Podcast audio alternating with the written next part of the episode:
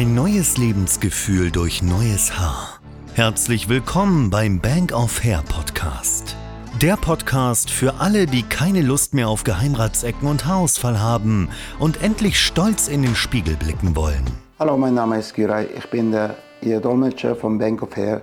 Ich begleite Sie während Ihrer Haartransplantation hier in Istanbul. Für eine reibungslose Haartransplantation empfehlen wir Ihnen fünf Tage zuvor keine Medikamente, kein Alkohol und keine Raucherware zu sich zu nehmen, damit Ihr Blut während der Operation nicht zu fest verdünnt ist.